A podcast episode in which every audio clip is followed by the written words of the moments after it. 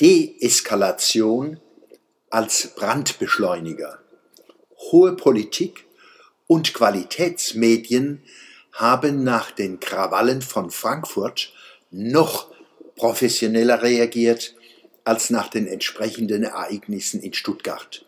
Auch dort wurde vernebelt, aber ein kleines Erschrecken konnte nicht ganz verborgen werden. Nach Frankfurt pflegen hohe Politik und Qualitätsmedien wieder routiniertes Framing. Die Hauptmasche, mit der Informationen entwahrheitet werden, Gewalt gegen unser Land, unsere Städte, unser Volk, unsere Kultur, gegen den Rechtsstaat und die Polizei, werden erst gar nicht ernsthaft in den Fokus genommen.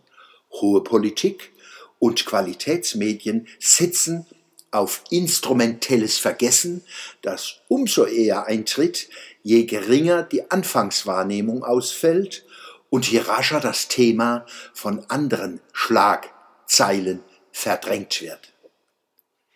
Mehrfach höre und lese ich, dass die Gewalt in Frankfurt eskalierte, obwohl die Polizei sich deeskalierend verhalten habe.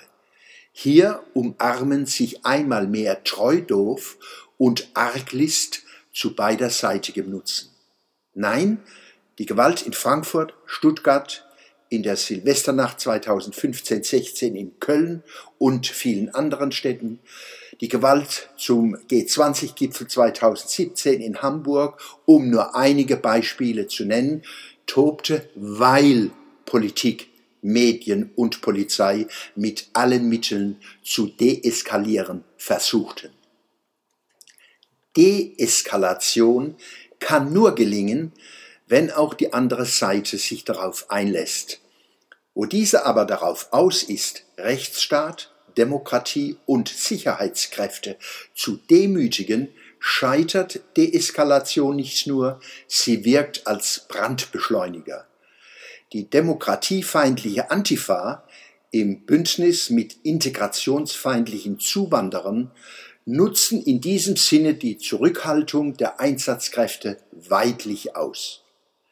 Diese Muster wiederholen sich seit Jahren. Rechtsprechung, Sicherheitskräfte und Zivilgesellschaft werden systematisch daran gehindert, Erfahrungen auszuwerten und ihr Verhalten darauf einzustellen. Wo einer den Finger in die Wunde legt, wird er mit konzertiertem Kesseltreiben ausgegrenzt. Da wird von Rassismus geraunt und gefaselt. Da wird die Polizei als Müll im Müll entsorgt. Polizisten, Feuerwehrleute, Sanitäter und Soldaten sind keine Sozialarbeiter, die zu Lasten ihrer eigenen Sicherheit und Gesundheit und ihrer eigentlichen Aufgaben Rotzbuben resozialisieren sollen. Wer in gefährliche Einsätze geschickt wird, braucht Selbstbewusstsein und Selbstvertrauen. Deshalb müssen wir unseren Sicherheitskräften den Rücken stärken für ihre Aufgabe, dem Land und seinen Menschen in prekären Situationen beizustehen. Verleumder wie Esken Jacobi Farah und andere müssen als das bezeichnet werden, was sie sind, geistige Brandstifter. Wir Deutsche haben in den letzten 70 Jahren eine geläuterte Kultur zur Welt gebracht. Menschen guten Willens, die aus vielen Ländern zu uns gekommen sind, haben dazu beigetragen. Sie sind uns herzlich willkommen und gehören zu uns die aber dieses wunderbare Land hassen, in dem und von dem sie leben, brauchen wir nicht, egal woher sie kommen.